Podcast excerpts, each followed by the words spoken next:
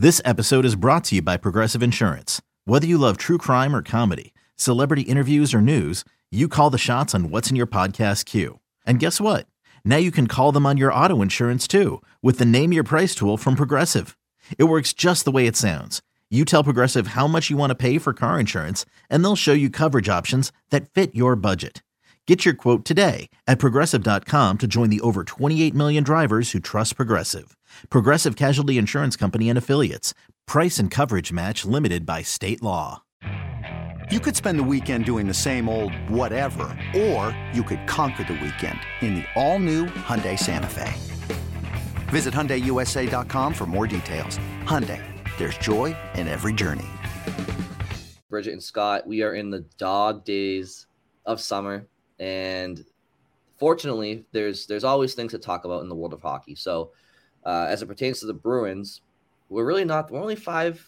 Was it five, six, seven weeks away from feel really feeling like the hockey season is going to start back up. And in the meantime, there's some there's some some things to discuss, and there's some articles in the Athletic and some some certain rankings um, from NHL teams this, this off season with how they've done in free agency, and there's some prospect rankings in the Athletic and we definitely think that that can that can translate to some fun conversation for us today and, and, go off of those things. So, Bridget and Scott, I'm gonna throw it to you guys and ask how you're doing, and then we, we just dive into some of these conversations.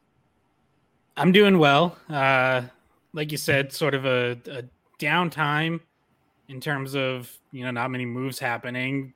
Are a couple things on the horizon that you know I just guess just for housekeeping people should be aware of, like Trent Frederic and Jeremy Swayman still not signed but their arbitration hearings are scheduled for July 30th and August 1st. So coming up end of this month, if they don't agree to a deal before then. So you know you're now less than two weeks out from that.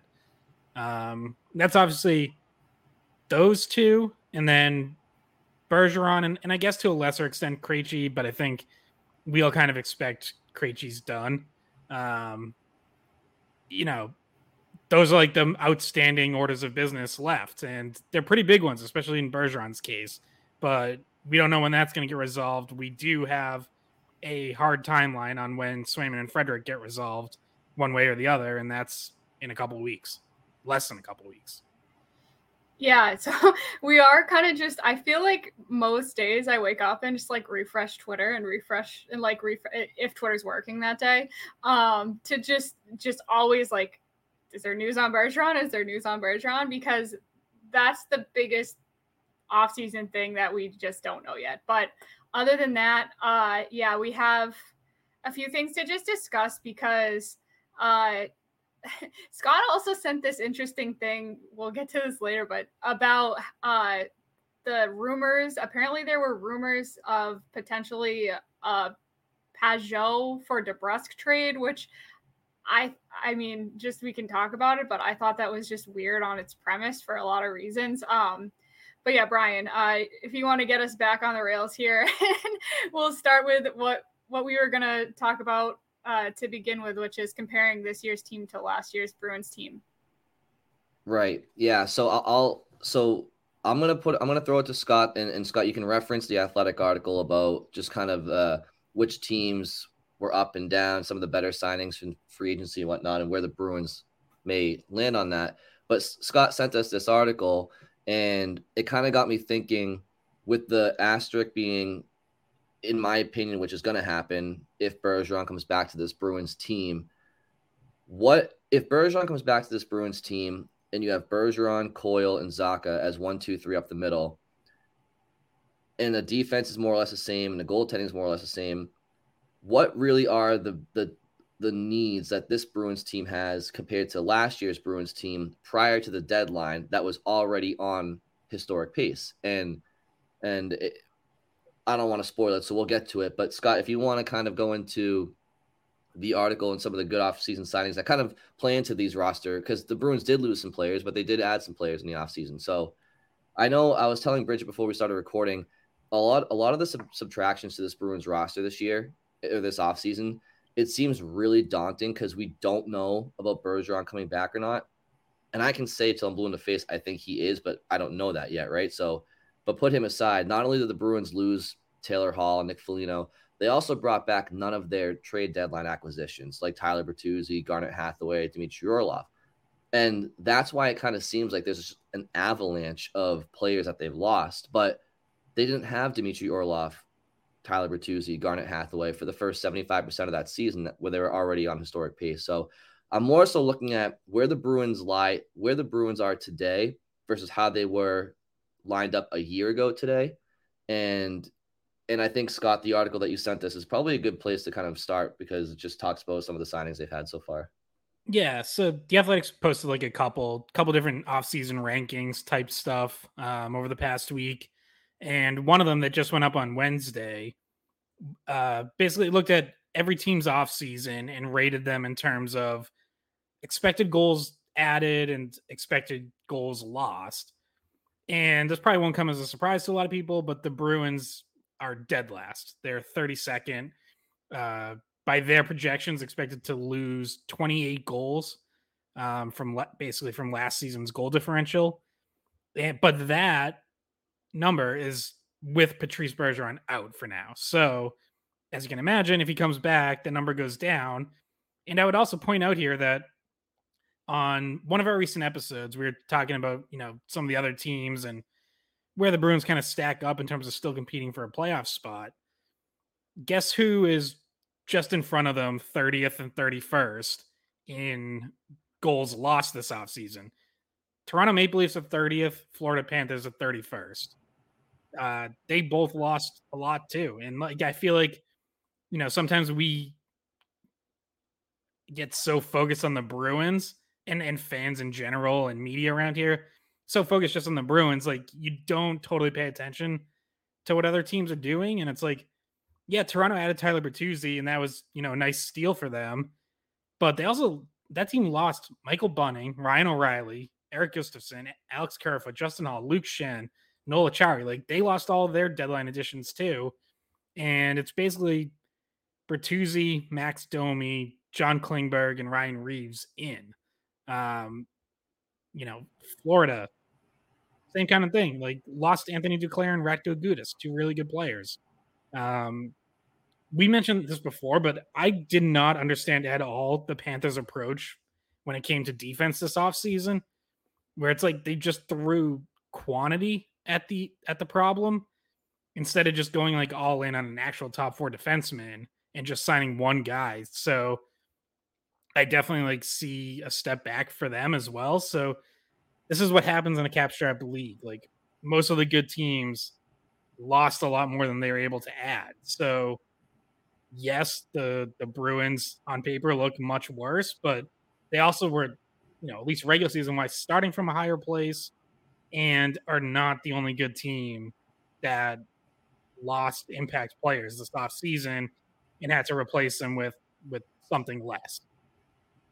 Yeah, exactly. Like the, you go from the Atlantic being so high powered and and you know Toronto being such a good team last year, the Bruins obviously being a historically good team, but everything has found a way to even itself out. Every offseason when um, you know, free agents become available, everything starts to shift and balance and it's about making the right moves after that. So um, I guess that is good news for the Bruins in terms of playoffs. And Brian, if you want to tee up your thoughts about, you know, what the Bruins would look like if Bergeron comes back and then kind of where that where they would be this upcoming season compared to how they finished last year.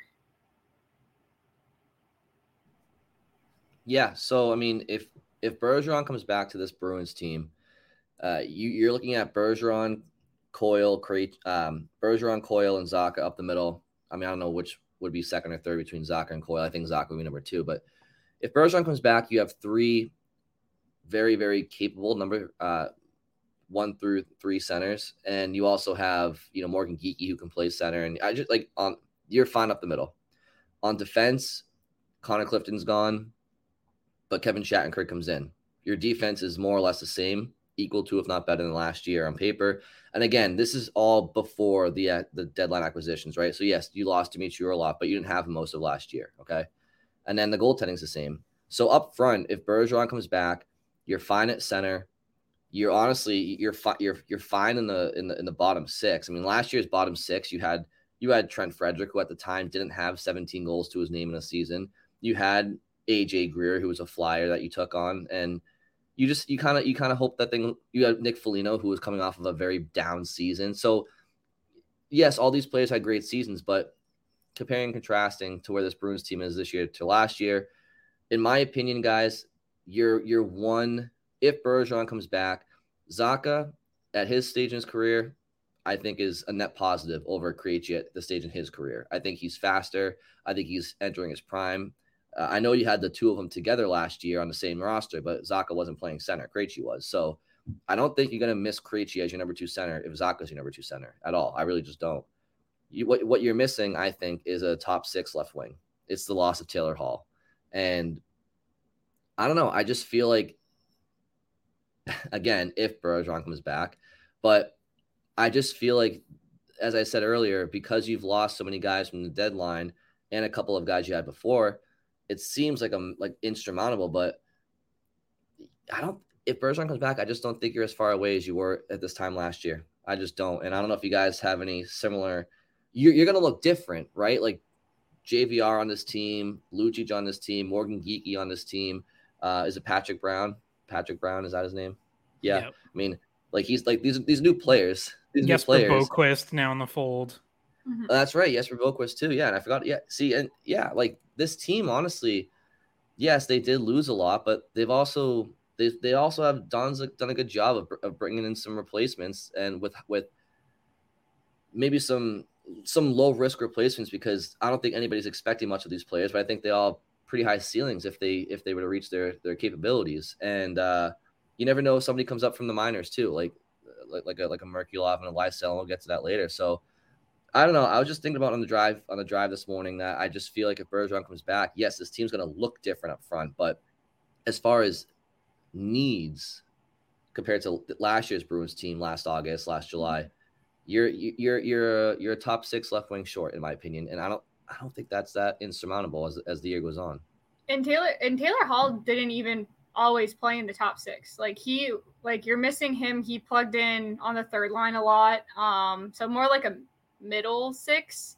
Um, but yeah, I mean he's he's the big loss in terms of guys that the Bruins had before the deadline, and obviously Krejci. But like we mentioned, it's it's different with Krejci just because of where he's at in his career, and um, you know he's just a little bit older, and we're not really sure where his mind is at currently. But um, yeah, you're basically you're you're a Taylor Hall short of where you were last year, which um, by the way, it's it's going to be harder to replace with somebody that's on a you know a lesser contract, but uh, it's not impossible to do. So if you you've got a few versatile players that you can you know switch around to the left side if you need to and see how it looks. It's not like Taylor Hall, which I I'm not trying to insult Taylor Hall. I actually really like him as a player.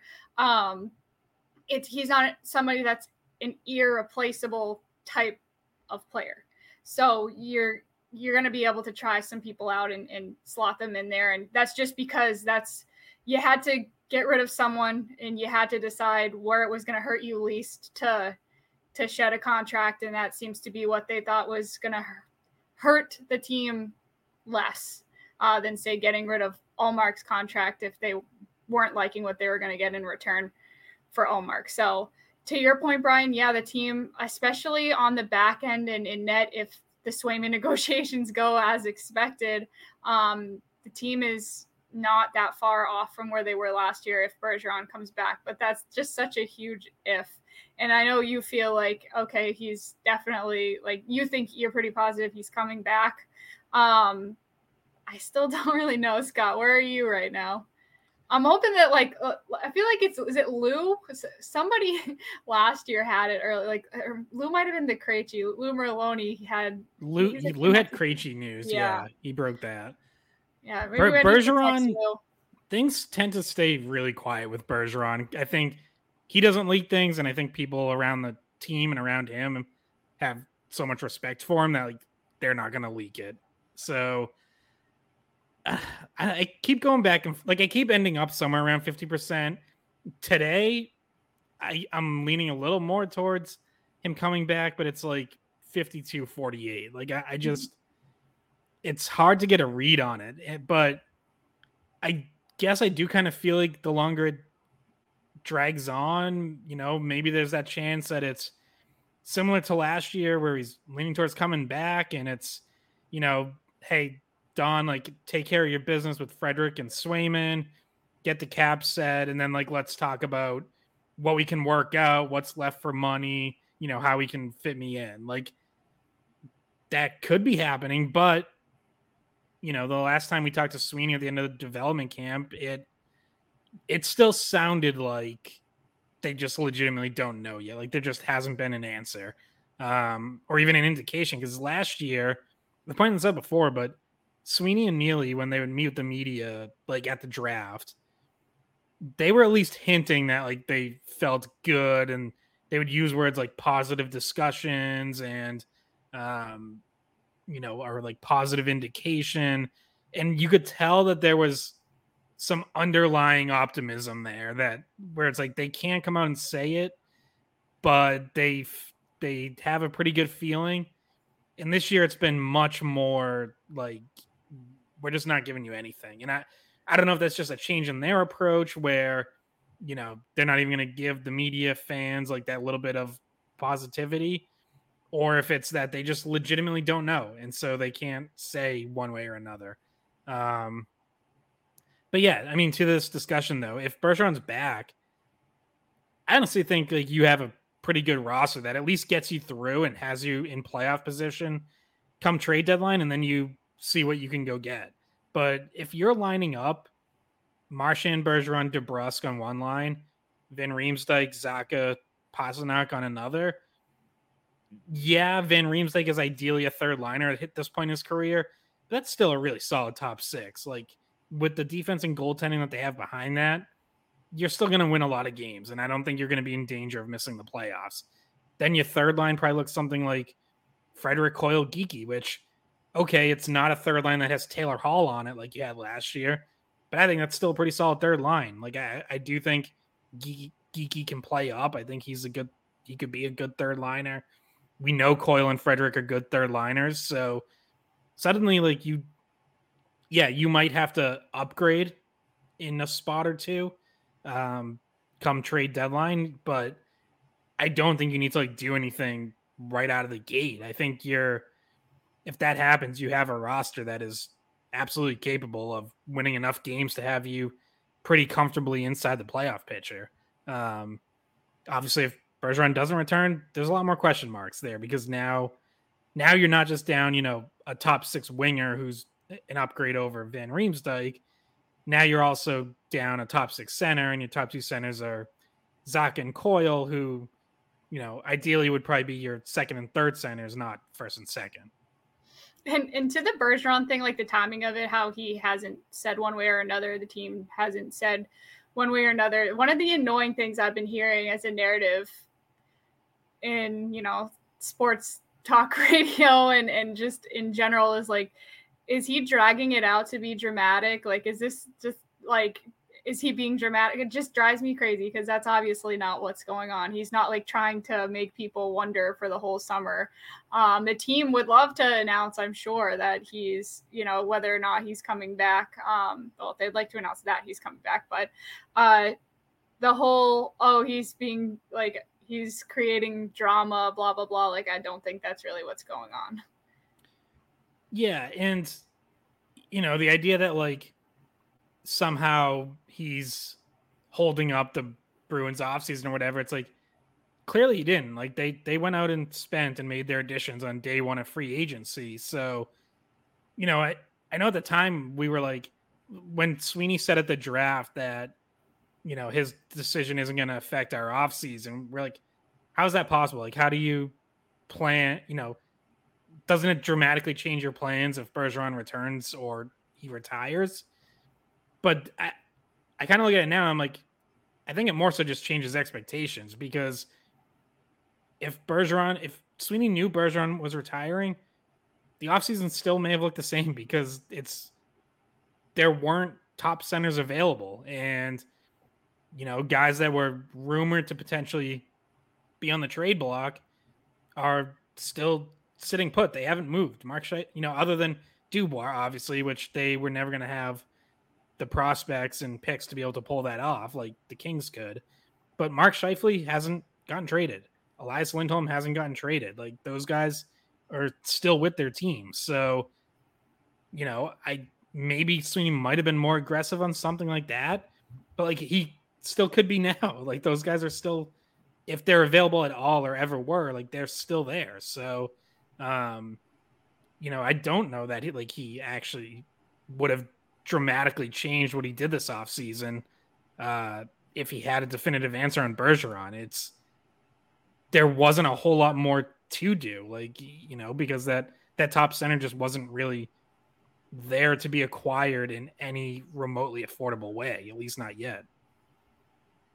Yeah, I mean, I think when I think about the the situation of Bergeron coming back or not coming back, and and yeah, like if he doesn't come back, it changes things dramatically. It, it just it's it just does. But there's four reasons why I feel like I just can't shake him, and and to me, it's it's why he's coming back, and and it's it's first and foremost, I think it's I think there's a lot of like Hollywood ending type script to, to his career here if he can be a part and captain the team during their centennial season and he would have been there for a fifth of it which is crazy. I mean like it's going to be his 20th season. So i just think that i think there's a lot of validity in, in him wanting to be a part of next year whether they were going to be projected to be the president's trophy winners or be the last place team in the league. I think he wants to be a part of that team on the ice. I think that means a lot to him. Secondly, I think that I don't I I just don't think he wants I think he knows this not I think. I know he knows more than anybody the situation that the Bruins are in at center if he were to to hang him up this year. And I and I don't think he wants to do that to them. And it's not that he owes them anything, but I I do think he believes that the Bruins might only need one more year to to try to figure something out for his replacement, and it could be through free agency or a hockey trade. I I think he believes the Bruins can can find his successor in the next year, but but not right now. And I don't think he wants to put them in this situation in their centennial season. I do think he wants maybe to have one last trip around the sun to kind of stop and smell the roses. I think that would be maybe nice for him to do, whether he admits that or not.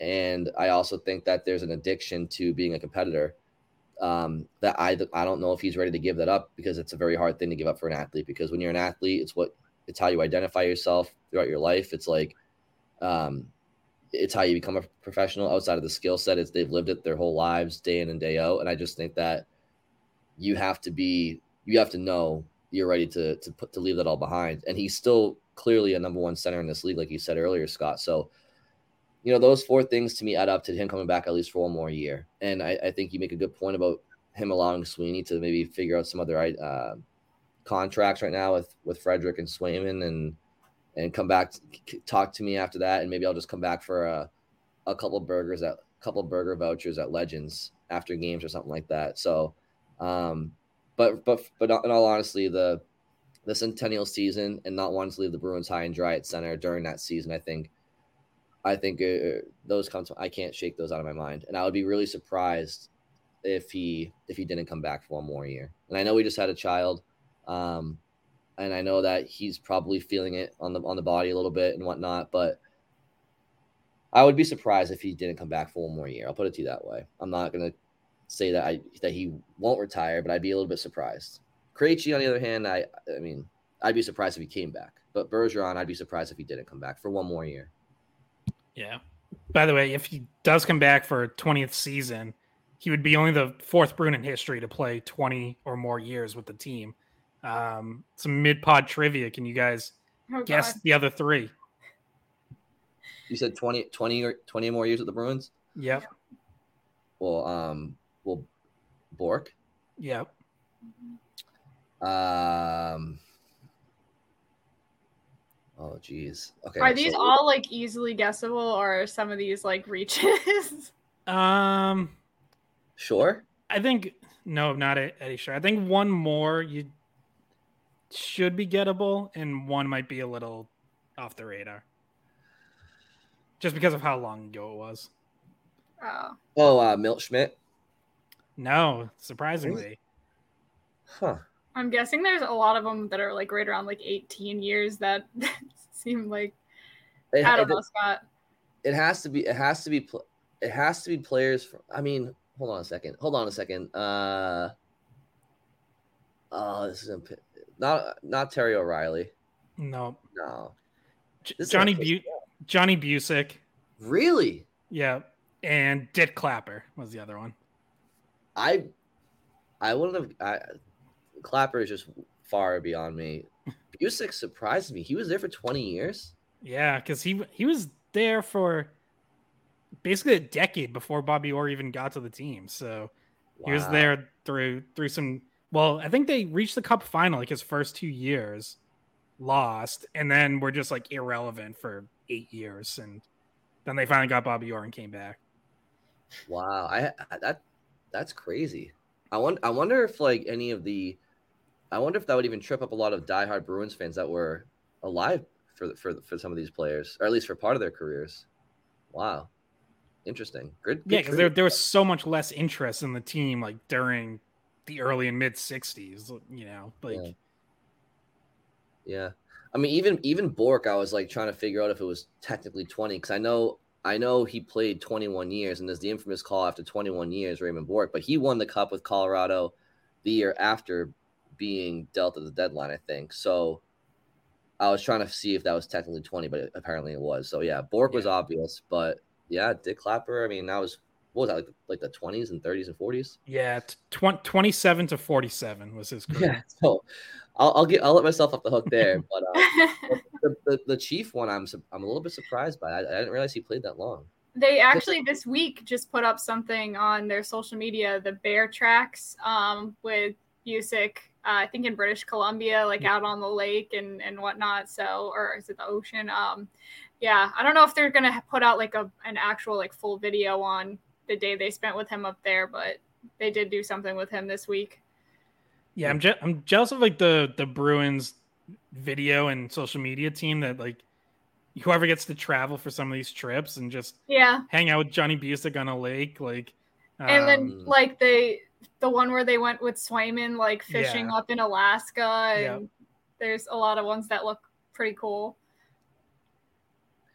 You know, and also n- real quick, just to kind of go back to that conversation we were having, because Scott, you brought up the Maple Leafs and the, and the Panthers, and then like also in the divisions, Tampa Bay, and and maybe I'm neglecting some key uh, additions for them, but I know they lost Alex Killorn and they lost um, Ross Colton, and, and th- like those are two important players for them too. I again, I, I'm blanking on who may, they may have brought in to help their case, but um, yeah, they they they're 26 on this list too. So like, yeah, they're down there. Their additions, all kind of depth guys. I mean, Conor Sheary, I guess the biggest, but Ah, my Calvin guy de Haan- Connor. You Calvin mad? de Haan, Josh Archibald, Logan Brown, Luke Glendening. They also just lost a lot of their identity. Um, you know, Corey, in addition to Killorn and Colton, Corey Perry, Patrick Maroon, Pierre-Edouard Bellemare, all gone. Like those were bottom six identity type guys for them. So Really? yeah, so that's gonna that's gonna be a different looking team. where did Maroon go? Do you know? Perry Perry went to uh, who did yeah, who did they go to? Who did Perry Maroon? Uh? Maroon went to Minnesota. Mm, Perry went to Chicago. Another veteran with uh, Hall and Foligno. Hmm. And Bellemare, I don't know where Bellemare went. Oh, Bellemare went to Seattle. Right. Wow. Okay. Yeah. I mean, so that's yeah. To your, you put it really well. They lost a lot of identity there, and and they lost some middle six players too. So, you know, I I, I think I think just to kind of wrap up the this conversation, I think we're all kind of in agreement that like again, capital letters. If Bergeron comes back, this team's still going to look much different up front because there there were significant changes.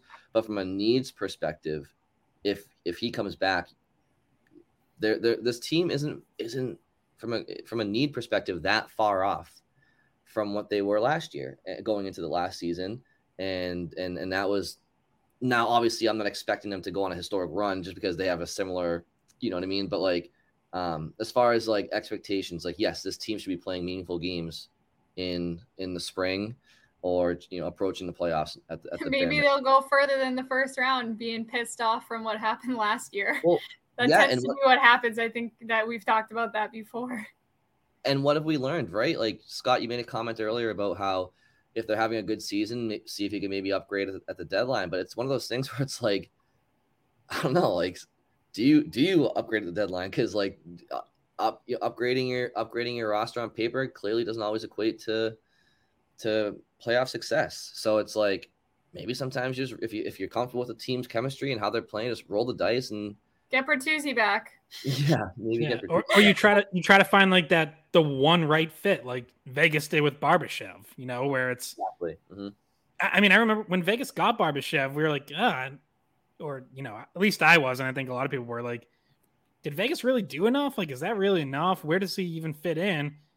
turns out it was like the perfect addition and they really didn't need anything more than that um yeah i mean i i do kind of we mentioned it a little bit like right after the season but you do kind of wonder if like the bruins it was almost just too much of a good thing where they because of injury like we all understand why they added as much as they did because they had injuries that they weren't really sure about.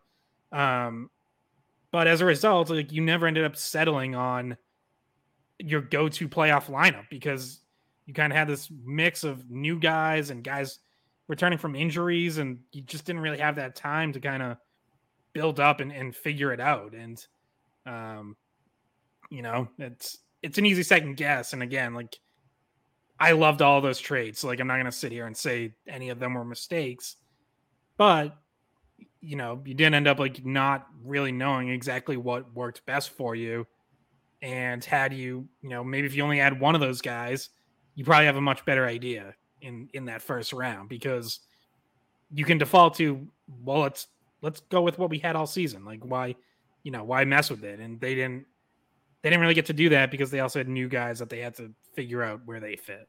Yeah, I mean the defensive rotation was something that we talked about. Like you now have an extra guy. Are you sitting Clifton? Are you sitting Grzelcyk? that became kind of a mess. And then they kind of just never found the right spot for Bertuzzi um, and didn't play him where we thought he would be playing. Um, and then, I mean, Hathaway, there wasn't really a big issue with how they used Hathaway, but um, yeah, it was, it was maybe added to confusion, but it, either way, it, those are all really good moves that theoretically it was really what you would think would have made them the the best team, like the deepest team in a very long time. So, um, yeah, I guess we don't need to get that far ahead of ourselves, guys. It is uh, still the middle of summer.